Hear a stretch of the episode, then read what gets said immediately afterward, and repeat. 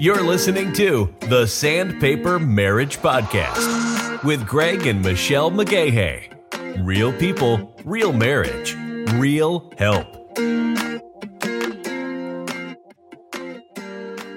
Hi, thanks for listening to the Sandpaper Marriage Podcast. My name is Greg. And I'm Michelle. Michelle and I decided to make this podcast to share some of the struggles and life lessons that we've learned over our 30 years of marriage. Michelle, why don't you explain why we chose the name Sandpaper Marriage? Sure. Well, probably 20 years ago or so, we heard someone say that their spouse was like holy sandpaper, a tool that God uses to help shave off the rough edges. In our particular marriage, God chose a really coarse sandpaper because you, and by you, I mean we, have needed a whole lot of work. You, you mean we. Uh, nice save. As Bible believing Christians, we believe that God designed marriage, therefore, we look to the Bible for our authority and wisdom.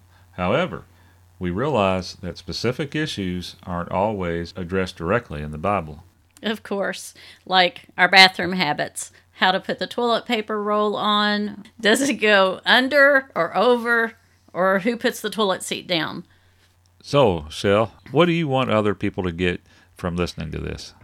Predominantly hope, because our marriage hit some pretty desperate places at times.